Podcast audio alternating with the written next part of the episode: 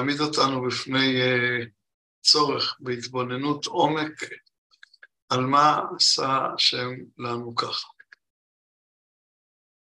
מה הדרך שאנחנו צריכים להתבונן על כל הנעשה מולנו.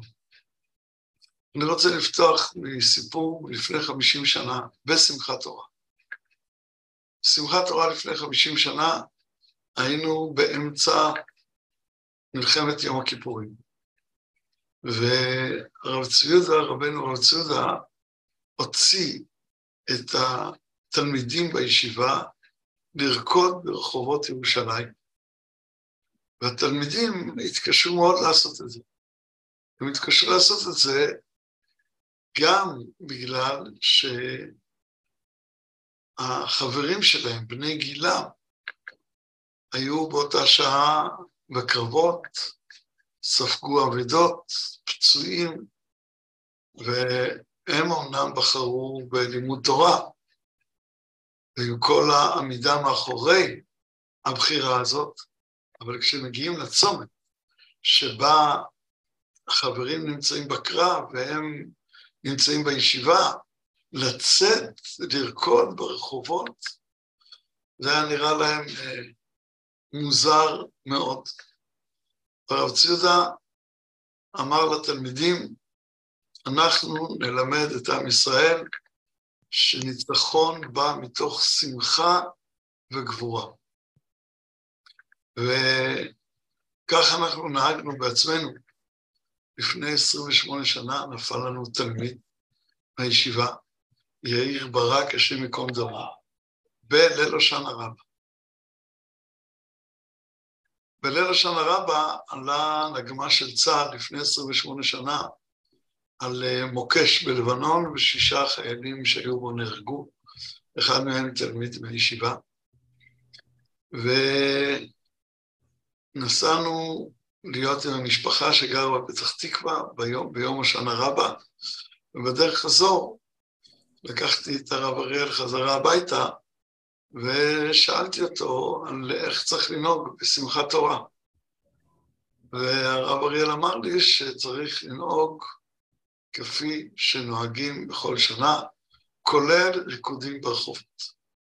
ואני דיברתי עם התלמידים, ואני חושב שאז שמעתי מהרב אריאל את הסיפור הזה על השמחת תורה שלפני חמישים שנה.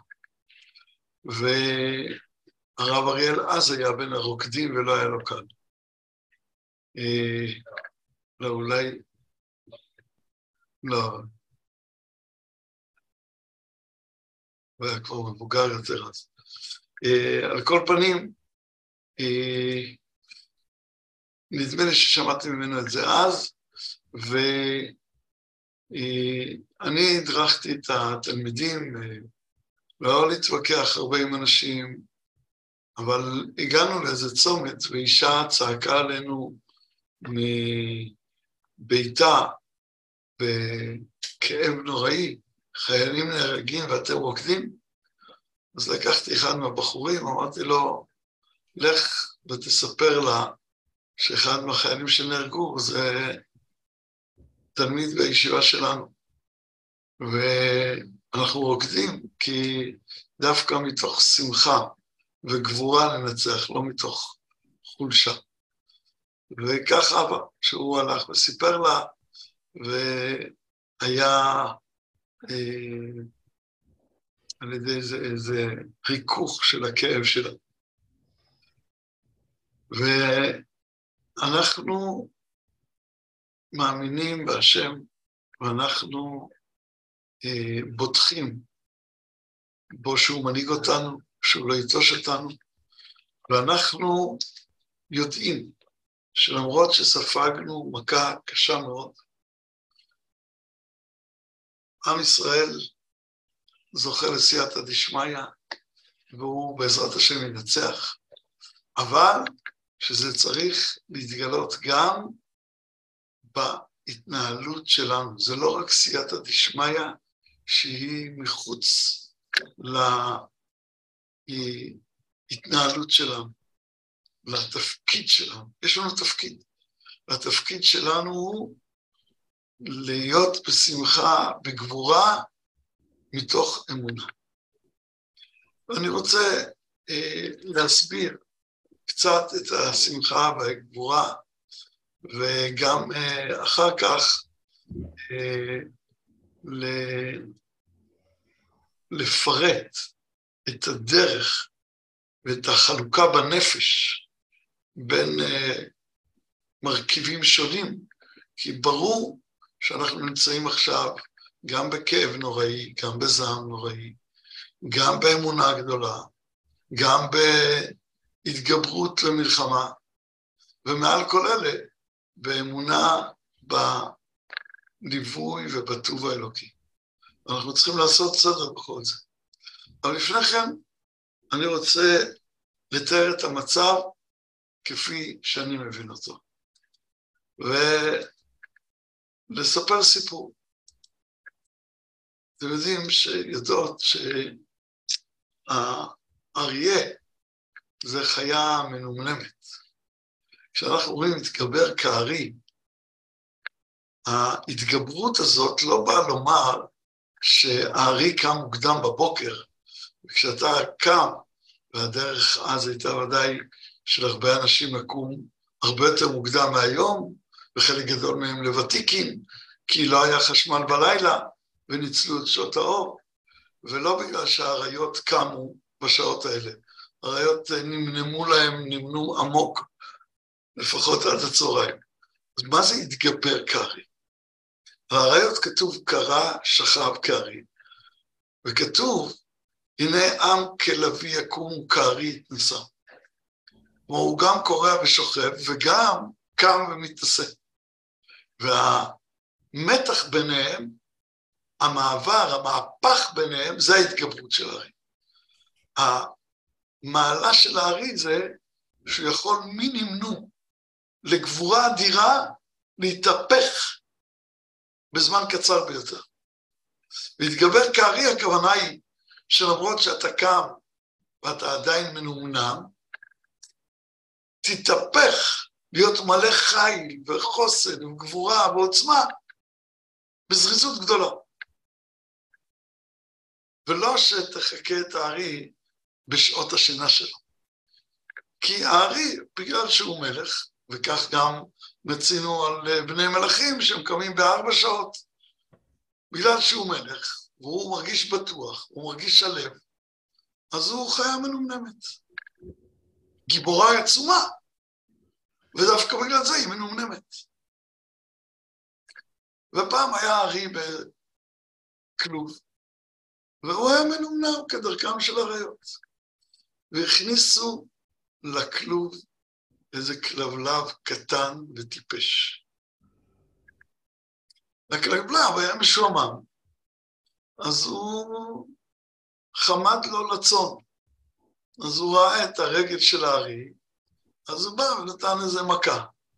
הארי היה מנומנם, אז הוא העיף אותו עם הרגל, קיבל מכה קלה מהקיר ונפל, ועמד על רגליו וחזר לרגל השנייה של האריה, והתחיל להשתעשע איתה, והאריה זורק אותו, ואז הוא חוזר לעוד רגל ונותן עוד מכה, וככה הארי משטיח אותו ומנמנם חזרה, והוא מציק לו, ופתאום הכלבלב שם לב שבתוך הכלוב יש כיסא. היה כיסא קל יחסית, אז הכלבלב יכל להזיז אותו. הוא ראה שהארי מנומנם חזק, הוא התחיל להזיז את הכיסא לכיוון הפרצוף של האריה. כשהוא הגיע מספיק קרוב, הוא עלה על הכיסא, ונתן נשיכה עם כל הכוח שלו לאף של האריה. כמובן שזה כאב לאריה, וגם עשה לו סימנים, וגם השאיר אותם, אבל האריה התעורר והתגבר כארי, והעיף את הכלבלה ואמר לו, עכשיו אני אראה לך מה זה. ונדמה לי שזה המצב שלה.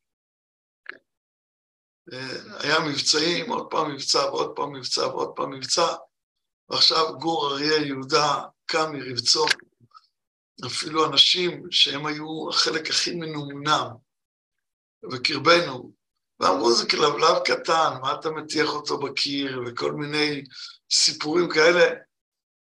עכשיו שהכלבים האלה אה, נשכו לנו את האף, אנחנו מתעוררים ומתגברים כארי.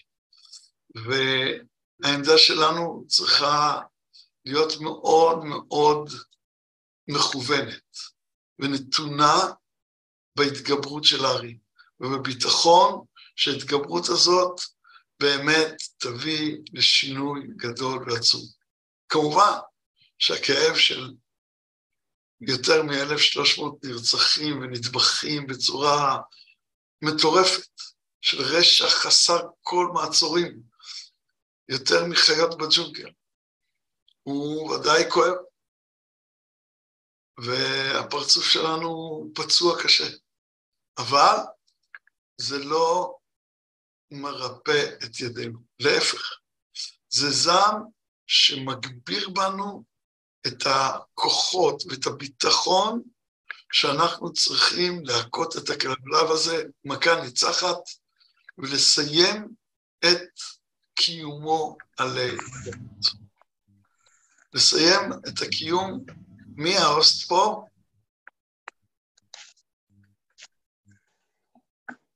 מי ההוסט?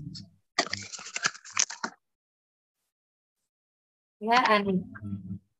מי ההוסט? אני, אני. מזל? לא, נעמה, היכל מדרשת אוריה, לשתף משהו? אה, יש, נפתח לכמה רמקולים, ועם אה, בעיות אה, קשב וריכוז כמו שלי, אני לא יכול... אה, תודה רבה לך. אז אנחנו צריכים להיות שותפים להתגברות הזאת, אנחנו שומעים אנשים שהיו מנמנמים עמוק, שפתאום מדברים בחדות ובלהט, ובעזרת השם, הכתוב אומר, כי השם אלוקיכם, ההולך עמכם, הוא הולך עמנו, ההולך עמכם להילחם לכם עם אויביכם, להושיע אתכם. כשיש מלחמה, זה בשביל תשועה. הולך עמכם להילחם לכם, להושיע אתכם. המלחמה באה בשביל תשועה. ובעזרת השם אנחנו נראה תשועה גדולה. עשרות שנים אנחנו מקיזים דם, אנחנו סופגים, ואנחנו בעזרת השם רוצים לראות תשועה גדולה, והקדוש ברוך הוא הולך בקרב מחנותינו. יש עדיין אנשים עם אה, דכדוכים ועם עצבות ועם אה, סרטים מאוד מאוד מרחיקי לכת בראש.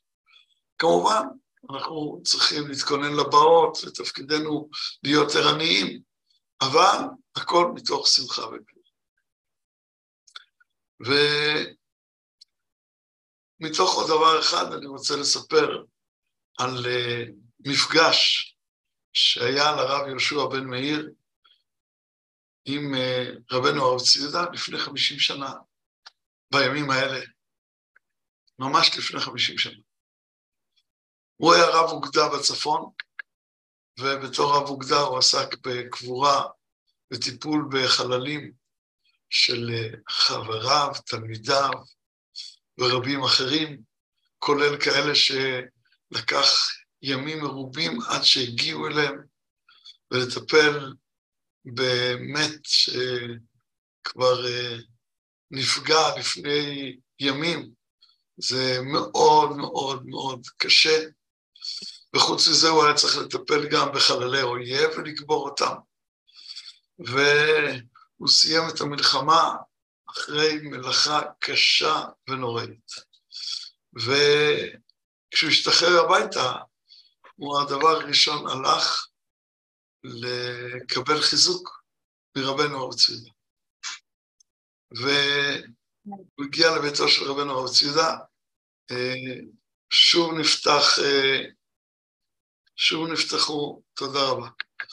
אה, הוא הלך לרבנו הרב ציודה, הגיע לפנות בוקר,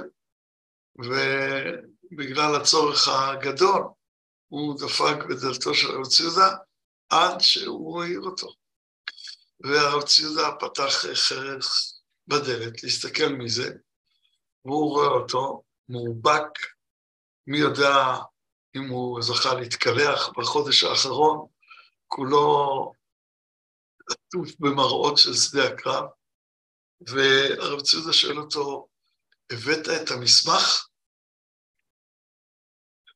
ואומר לו, איזה מסמך? אומר לו, הבאת את המסמך? אז הוא חשב שאולי בגלל איך שהוא נראה, הרב ציודה לא מזהה אותו. אז הוא אמר לרב ציודה שזה יהושע בן מאיר, ואני חוזר עכשיו מהצפון, הייתי רב אוגדה. והרב ציודה אמר לו, כן, כן, אבל את המסמך הבאת? הוא אמר לו, הרב, אני לא יודע על איזה מסמך הרב מדבר. הרב ציודה פותח את הדלת, משיב אותו, הוא אמר לו, תוציא את המסמך.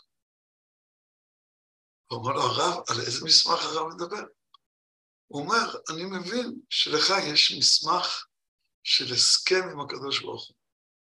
איך צריכה לבוא גאולתם של ישראל? ואתה חושב שהקדוש ברוך הוא הפר את ההסכם. אז בוא תביא את המסמך, נראה מה כתוב ונדון. ואז הרב ציודה הביא לו כמה מקורות, הסיפור הזה נמצא בספר מצמיח ישועה, הביא לו כמה מקורות על זה שגם בתהליך הגאולה יש צירים, הם כואבים, לא הובטחנו שהכל יהיה בקלות. נכון? אנחנו תמיד מתפללים שפתאום יבוא אליך לא האדון אשר אתם מבקשים, אבל לא הובטחנו שהכל יהיה בקלות. ואנחנו עוברים היום ימים קשים מאוד שלא עלינו על דעתנו שיכולים לקרות לנו, וגם במלחמת יום הכיפורים לא העלו על דעתם שיכול להיות דבר כזה אחרי הניצחון המזהיר במלחמת ששת הימים, וההפתעה היא חלק מהקושי, ולכן אנחנו צריכים לחזור ולשנן.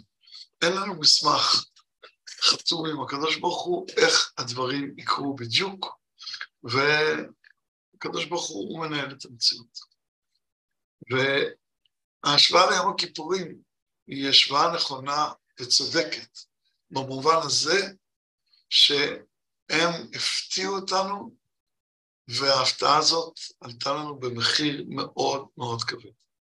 יש דוברים היום בציבוריות שמחדדים את זה שהיום אנחנו במצב אפילו יותר קשה מיום הכיפורים. ואני חושב שזה לא היה ולא נברא, וצריך לחדד שאנחנו במצב הפוך לגמרי. מיום הכיפורים, במלחמת ששת הימים, במלחמת העצמאות. ולמה אנחנו במצב אחר לגמרי? מפני ש... אה, מפני שאנחנו לא בסכנת השמדה. במלחמת יום הכיפורים, שר הביטחון דיבר על חורבן הבית השלישי, וכולם מבינים למה הוא מתכוון. במלחמת ששת הימים היה מימרה, הייתה ממרה נפוצה, שכולם התחילו לברוח מהארץ לפני, ואמרו שאחרון בבן גוריון שיכבה את האור. כי לא נשאר למי, להשאיר אור. זאת הייתה הבדיחה אז, מרוב תחושה שכולם עוזבים ולא יישאר פה אף אחד. במלחמת העצמאות אנחנו היינו עם ציפיות של ראשי הצבא של 50-50, 50 אחוז שיהיה פה הדרן על מה שהיה שלוש שנים קודם באירופה, ו-50 אחוז שנקים מדינה שלא יודעים כמה זמן היא תוכל להחזיק מעמד. והאמריקאים אמרו שזה לא 50-50, אלא שתוך שבועיים ימוגר היישוב היהודי בארץ ישראל. וברוך השם, נדמה שמאז מלחמת יום הכיפורים, הסכנה של אה, עצם קיומה של מדינת ישראל התרחקה מאוד מאוד מאוד, וזה נכון היום לא פחות מאז. ובואו תראו איזה גיבורים חיילי צה"ל שעומדים עכשיו וכל הזמן מחבלים ממשיכים לנסות לחדור, ואנחנו מכים אותם שוק על ירך. הם לא מצליחים בחדירות שלהם, הם לא מצליחים לפגוע בחיילי צה"ל כבר יומיים, שחיילי צה"ל מצליחים להדוף את ההתקפות שלהם, ורק בטילים שפועלים מרחוק יש עדיין פגיעות. בעזרת השם, גם בזה נטפל. ונכון, יש לנו עוד סכנות. זה לא שהמצב הוא פשוט, אבל אנחנו במצב לאין ארוך יותר טוב מאשר בשנות ההקמה של המדינה, כולל עד אחרי מלחמת יום הכיפורים. ואנחנו צריכים להסתכל על האמת בפרופורציות הנכונות כדי להיות מלאי ביטחון ושמחה וגבורה, שמהם אנחנו נצא לניצחון גדול ולתשועה גדולה, דווקא מתוך הכאב הנורא. חז"ל אומרים, וזו מצוות עשה מדאורייתא, שאדם צריך לקבל את הכאב בשמחה. וקיבולי בשמחה. אדם צריך לברך על הרעה כשם שהוא מברך על הטובה. ואומנם זו לא אותה ברכה. אנחנו לא מברכים הטוב והמיטיב על הרעה, אבל אנחנו כן מפתחים יכולות בתוכנו להיות בעמדה דומה בשעת הרעה כמו בשעת הטובה, שזו ודאי דרישה מאוד מאוד אה, מרחיקת לכת. מאוד מאוד מרחיקת לכת, וכי איך אפשר לברך על הרעה ולקבל אותה בשמחה כמו את הטובה. ורבותינו פרשו שברור שאין הכוונה שכשאדם פוגש את הרעה, אז הוא רוקד ריקודי שמחה. ודאי שלא זאת הכוונה. והראיה, שהוא לא מברך הטוב אמיתי. זה לא אותה ברכה. כי כשאדם זוכה לטובה, אז הטובה גלויה והשמחה גלויה. אבל כשאדם עומד מול רעה נוראית, אז החלק הגלוי הוא כואב, ואנחנו לא מתכחשים לזה. גם על אוהביו, כצאת השמש בגבורתו, אנחנו אומרים, הוא שמחים בייסורים.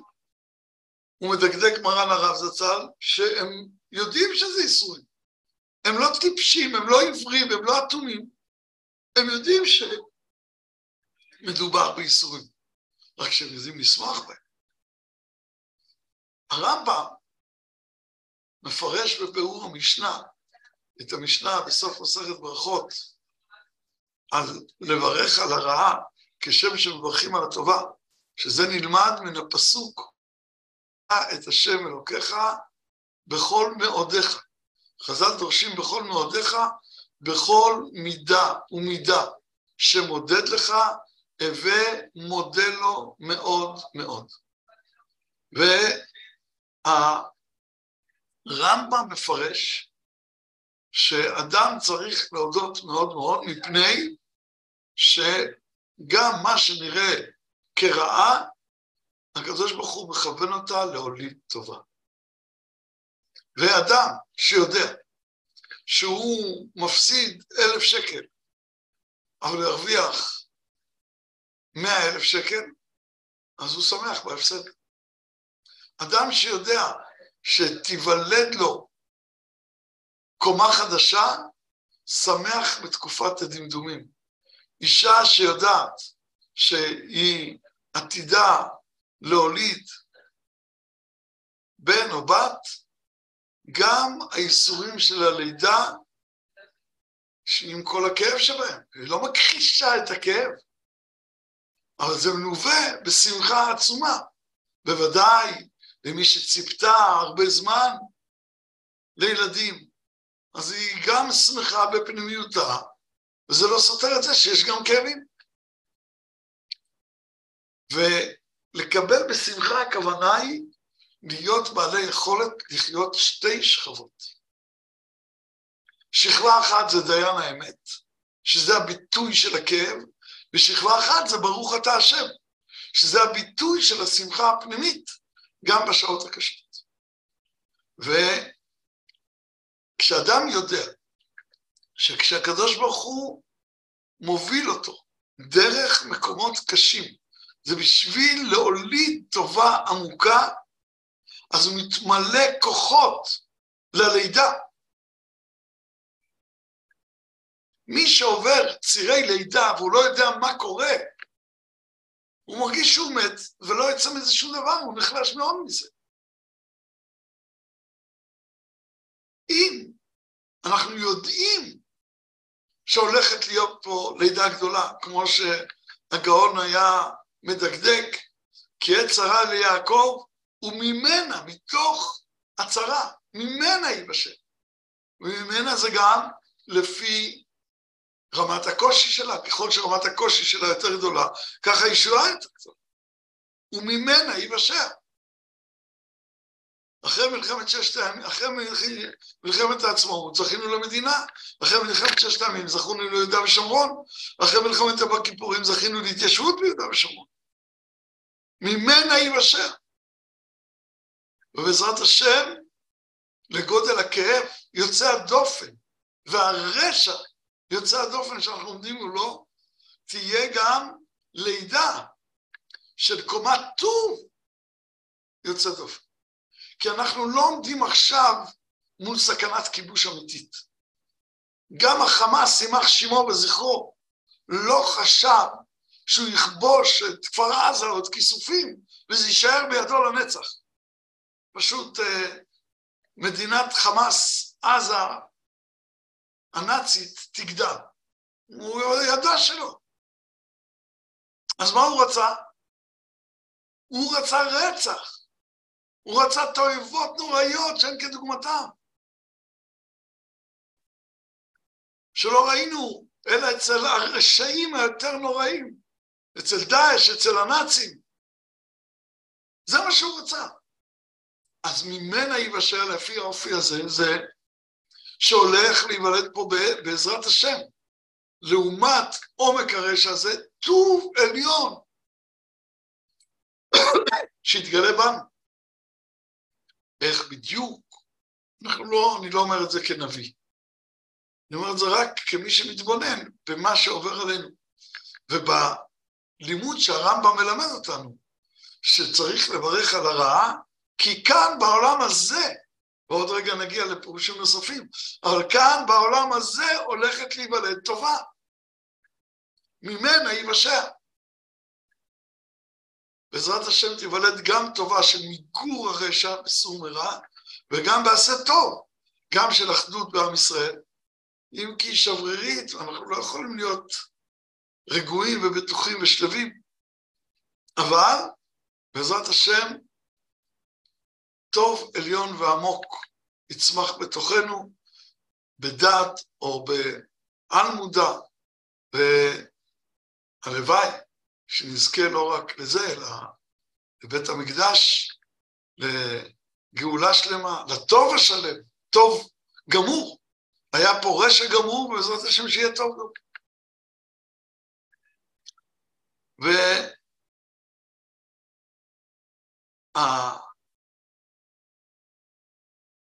והשולחן ערוך, כשהוא פוסק את ההלכה הזאת, הוא פוסק שאדם צריך ליישב את דעתו ובדעת שלמה ונפש חפצה לומר את הברכה כאילו הוא קיבל עכשיו טובה. למה? מפני שהשולחן ערוך בעקבות הטור, הם מפרשים שעל הקיבול בשמחה זה נוגע לעבודת השם. והם אומרים שעובדי השם שמחים שהקדוש ברוך הוא מייסר אותם. מפני שהם יכולים להוכיח שהם עובדי השם בלא תנאי. למה אברהם מזדרז בבוקר כשהוא מצווה על העקדה? כי יש לו כאן הזדמנות לגלות מתוך החלק הגנוז שבנפשו, שאני מוכן להיות עובד השם, גם אם הקדוש ברוך הוא אומר לי לעשות דברים שהם בניגוד, אם אפשר שוב לסגור את ה...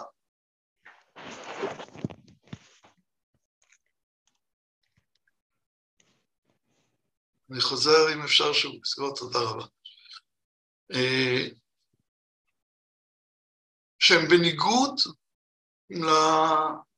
לרווחה הקיומית הפשוטה שלו. ודווקא אז הם מוכיחים שהקשר שלנו עם השם יתברך הוא לא מותנה, הוא לא אה, עומד בסימן שאלה, הוא לא אה, תלוי. אם הוא יעשה לי טובה, אז כן, אם לא, אז לא. הקדוש ברוך הוא למעלה משאלת הטוב והרע, ועבודתנו אותו היא למעלה, למעלה משאלת הטוב והרע. ולכן אנחנו עובדי השם גם כשהוא עושה לנו רע.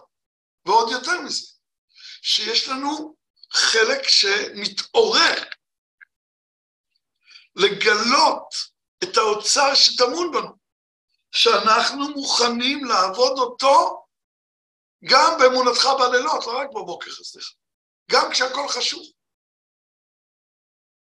יש אומרים שבגלל זה אנחנו מכסים את העיניים בקריאת שמע. מלבד זה שאנחנו עוצמים אותם. אפילו בהסתרה, שבתוך הסתרה, השם אלוקינו השם אחד. הקבלת מלכות שמיים היא לא מותנית בזה שהוא ייטיב לנו טוב גלות. אין יקטלני, אומר איוב, לא אייחל. אני מייחל לו בלי שום תנות. אלא מה? שכשיש לי שפע, כשיש לי ברכה, כשיש לי שמחה, אני לא יכול לגלות את החלק הזה שבתוכי ולהביא אותו לידי הוצאה אל הפועל. וכשיש לעובד השם הזדמנות לגלות אני עובד השם בכל תנאי, יהיה מה שיהיה. ואני מוכן לחרף נפשי למות, כמו כל אותם הגיבורים עם הסיפורים המופלאים שחירפו נפשם, למות. יש לנו סיפורים כמו של גיבורי קמאי, של פעם, שגדלו אצלנו. היום אני הולך לנחם שתי משפחות של בוגרים שלנו שנפלו. מח"ט הנחל, יונתן שטיינברג ואורי שני. בעזרת השם, שניהם נהגו בגבורה עצומה, כמו הרבה הרבה אחרים, בגבורה מופלאה. והגבורה הזאת באה מתוך מוכנות להיות עובדי השם בלא תנאי. ורבים הם דבקים בקדושת האומה הישראלית ומוכנים למסור נפשם בעדה. והמסירות הזאת היא מעלה עליונה ושמחה מיוחדת. ולכן, אומר השולחן ערוך, אדם צריך להיות בדעת שלמה ובנפש חפצה, לא בריקודים כאילו לא כואב לי, אלא שיש לי כאן זימון אלוקי לגלות את החלק הזה של המסירות, של לעבוד אותו גם מתוך כאב נוראי. ואדם צריך להיות מוכן שכשמגיעות השעות האלה, אז הוא מארגן את היראת שמיים שלו, להיות מכוונת, לעבוד את השם, גם בתוך חושך וכאב, שנראים שאין להם uh, קץ. אבל במשנה ברורה מוסיף עוד דבר, ונדמה לי שחשוב לנו מאוד לדעת אותו. מרן הבית יוסף, שאולי בעצם גדול הפוסקים מחתימת הגמרא עד היום, אין לנו אדם שמחתימת הגמרא עד היום, כל ישראל הולך ומתבסס על פסיקותיו. נכון, יש איזה חלק של התימנים שלא שותף לזה. אם כי הרבה מהתימנים גם הם שותפים. אבל הם היו גלות רחוקה שהיה לה קישור מיוחד לרמב"ם, אבל חלק גדול מהתימנים גם הוא התבסס על השולחן ערוך. וגם האשכנזים שהוסיפו את המפה, הרמה, הוסיף מפה על השולחן, אבל זה על אותו שולחן. ואין לנו עוד גדול בישראל, מחתימת הגמרא ועד היום, שכל ישראל מתבססים על פסיקותיו, כמו מרן הבית יוסף. וכשמרן הבית יוסף היה צעיר, הוא התפלל שהוא יזכה למות על קידוש השם. וכשהוא היה באחרית ימיו, והוא הבין שהוא הולך למות ולא יתקיים בו הבקשה הזאת, מצטער מאוד שזה לא יתקיים. למרות שבין הבקשה לבין פטירתו, הוא כתב את השולחן ערוך, כפי שאמרנו שכל ישראל מתבססים עליו. הוא כתב את הבית יוסף, פירוש המופלא על כל הטור, שהוא הבסיס לשולחן ערוך. הוא כתב שזה הסיכום ההלכתי אולי הרחב, החשוב ביותר, הבית יוסף, והוא כתב את הכסף משנה על הרמב"ם, ועוד כך וכך דברים, וכל זה לא היה שווה לו כמו למות על קידוש השם. אנחנו בוודאי לכתחילה רוצים לראות בטוב השם בארץ החיים פה. אבל כשמגיעות צרות אנחנו צריכים לחלק את הנפש שלנו ולדעת לשים כל דבר במקומו. ויש כאן עוד חשבון. כמו שיום הזיכרון קודם ליום העצמאות מקום המדינה, כל הזיכרונות של קום המדינה וכל ההרפתקאות שקרו לה בדרך, כי אותן נשמות עליונות ונשגבות, שאין כל בריאה יכולה לעמוד במחיצתן, שמתו על קידוש השם, שהן אפילו יותר עליונות, כך אומר בעצם הבית יוסף, מלכתוב את השולחן ערוך, את הבית יוסף, את הכסף משנה. כי הן לא נמדדות בגילוי הפרטי. אפילו לא פרטי כזה, שמעמיד את ההלכה לכל כלל ישראל. הן שייכות לשורש, עוד לפני שהוא מתחלק לענפים. כי לא בגלל שקוראים לו ראובן, הרוצחים רצחו אותו, אלא בגלל שהוא יהודי, בגלל שהוא ישראל, בגלל שהוא קשור לעצם השורש של בני בכורי ישראל, לכן הם פגעו. הם זוכים להיות במעלה עליונה, והם זוכים להעיר לנו. ואומר המשנה ברורה, על אותו שולחן ערוך שהזכרנו, שלקבל את הכאב בשמחה זה מפני שאנחנו יודעים שהכאב פה הוא מתהפך לטובה עליונה ונשגבה שם.